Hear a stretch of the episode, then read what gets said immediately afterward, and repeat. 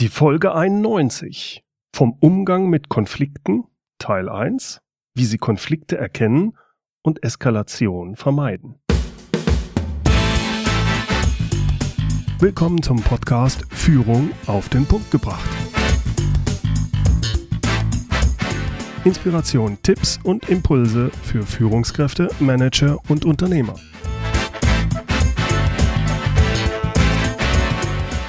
Guten Tag und herzlich willkommen. Mein Name ist Bernd Gerob. Ich bin Geschäftsführer-Coach und Führungstrainer in Aachen.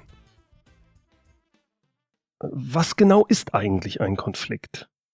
Nun, ein Konflikt zwischen zwei Menschen, der liegt dann vor, wenn die Interessen, Ziele oder Wertvorstellungen miteinander unvereinbar sind oder unvereinbar erscheinen. Und trotzdem müssen die beiden Personen miteinander agieren, also zusammen leben, zusammen arbeiten, was auch immer. Ich gebe Ihnen ein typisches Beispiel aus dem Unternehmensumfeld. Häufig gibt es einen Zielkonflikt zwischen der Produktion und dem Vertrieb.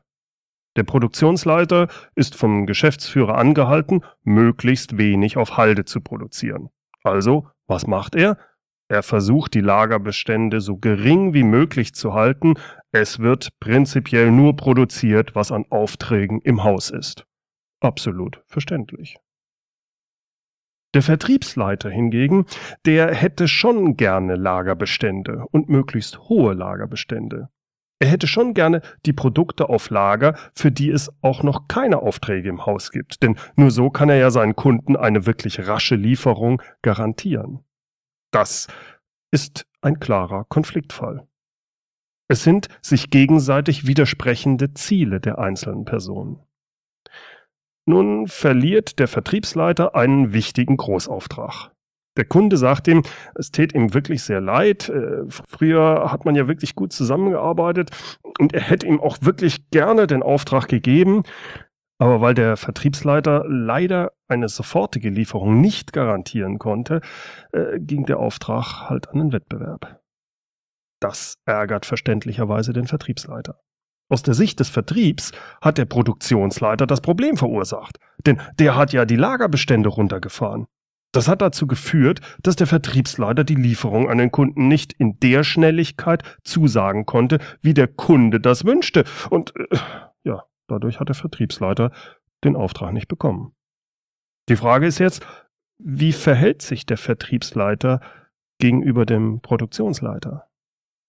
Wie gesagt, stellen Sie sich die Situation vor, der Vertriebsleiter ist stinksauer. Der langjährige Kunde hat den großen Auftrag beim Wettbewerb platziert. Bloß wegen dem blöden Produktionsleiter. Wutschnaubend geht jetzt der Vertriebsleiter kurzerhand runter in die Produktion und stellt den Produktionsleiter vor seiner Mannschaft mal richtig zur Rede. Wegen euch haben wir den Großauftrag verloren. Unsere Produktion, die kriegt ja gar nichts hin. Der Wettbewerb kann doch auch direkt liefern. Warum, warum ist das denn für unsere Produktion nicht möglich? Warum ist unsere Produktion die lahmarschigste von allen? Das kann doch gar nicht sein. Sie können sich vorstellen, was hier passiert.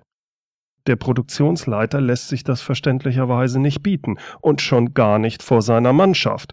Und natürlich raunzt der zurück. Nee, ist klar, der Vertrieb macht seine Aufgaben nicht und wir sollen es dann gewesen sein. Das ist ja mal wieder typisch. Statt immer nur mit den Kunden lecker essen zu gehen, solltet ihr mal besser Umsatz mit den Kunden machen. Und so weiter und so weiter. Der Konflikt eskaliert. Sie können sich sicher gut vorstellen, wie das weitergeht. Gehen wir nochmal aber an den Anfang zurück. Bei jedem Konflikt ist es wichtig, erstmal drei Ebenen zu unterscheiden. Die erste Ebene, das ist der Auslöser des Konflikts. Und ich meine hier nicht die Situation, sondern die dahinterliegenden verschiedenen Interessen, Ziele und Wertvorstellungen. In unserem Fall sind es hier die unterschiedlichen Ziele der beiden Personen, also Vertriebsleiter und Produktionsleiter, hinsichtlich der Lagerbestände. Die zweite Ebene, das sind die Gefühle. Die Gefühle sind eine Reaktion auf den Konflikt beziehungsweise auf die durch den Konflikt entstehende Situation. Also die Gefühle in unserem Fall sind der Frust und der Wut des Vertriebsleiters wegen des verlorenen Auftrags. Und in der dritten Ebene, Nun, das ist das daraus folgende Verhalten, also hier das aggressive Verhalten des Vertriebsleiters gegenüber der Produktion. Die erste Ebene, also die Interessen, Ziele und Wertvorstellungen, die lassen sich manchmal anpassen, vielleicht mittel- oder langfristig sogar verändern, zusammenführen, manchmal aber auch nicht. Manchmal lässt sich ein Zielkonflikt lösen, manchmal geht es nicht, da bleibt er bestehen. Auch auf der zweiten Ebene, nämlich dem Gefühl, das aus dem Zielkonflikt entsteht oder der Situation. Auch das lässt sich meist nicht so einfach abstellen. Die Gefühle, die kommen. Man kann sie nicht unbedingt unterdrücken. Oder wenn man das tut, ist es nicht unbedingt sinnvoll. Darauf kommen wir später nochmal zu sprechen. Aber was ich als Person immer beeinflussen kann, das ist die dritte Ebene. Das ist die Reaktion. Mein Verhalten auf den Zielkonflikt, mein Verhalten auf meine Gefühle. Ich entscheide, wie ich mit meinen Gefühlen umgehe, ob ich ihnen freien Lauf lasse oder ob ich mich zurückhalte. Meist basiert der Konflikt auf einem Interessensgegensatz, also den gegensätzlichen Zielen, wie in dem angeführten Beispiel. Manchmal lässt sich der Zielkonflikt durch ein Gespräch lösen. Es kann aber auch sein, dass er bestehen bleibt. Aber beide Parteien können zumindest entscheiden, wie sie auf den Zielkonflikt reagieren. Sie können ihre Gefühle und ihr Verhalten dem anderen gegenüber verändern. Die Gefühle mittel- oder langfristig und vor allem das Verhalten dem anderen gegenüber. Interessanterweise ist aber manchmal ein Konflikt gar kein wirklicher Konflikt. Es sieht nur so aus, denn tatsächlich gibt es eigentlich gar keinen Interessensgegensatz. Die erste Ebene fehlt eigentlich. Man vermutet nur, dass es einen Interessensgegensatz gibt.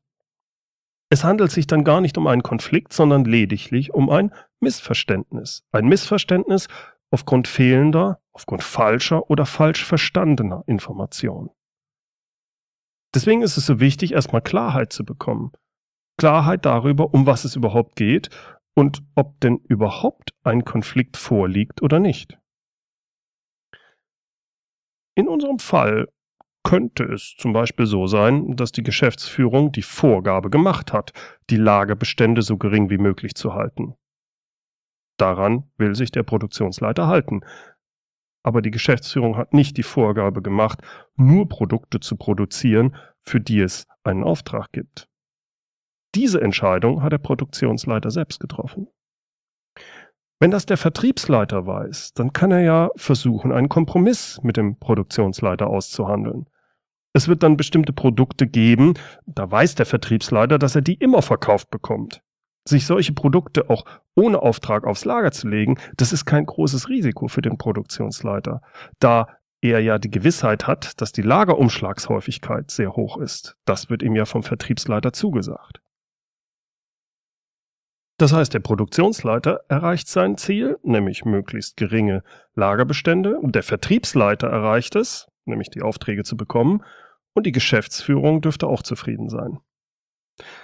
Wenn sich Vertrieb und Produktion also auf diese Produkte einigen können, dann gibt es keinen Zielkonflikt mehr oder zumindest ist der Zielkonflikt stark reduziert, es ist also ein Kompromiss. Aber das funktioniert nur, wenn sich beide Seiten offen miteinander unterhalten, sich austauschen und versuchen, den anderen zu verstehen, die Sicht und Zwänge des anderen zu verstehen.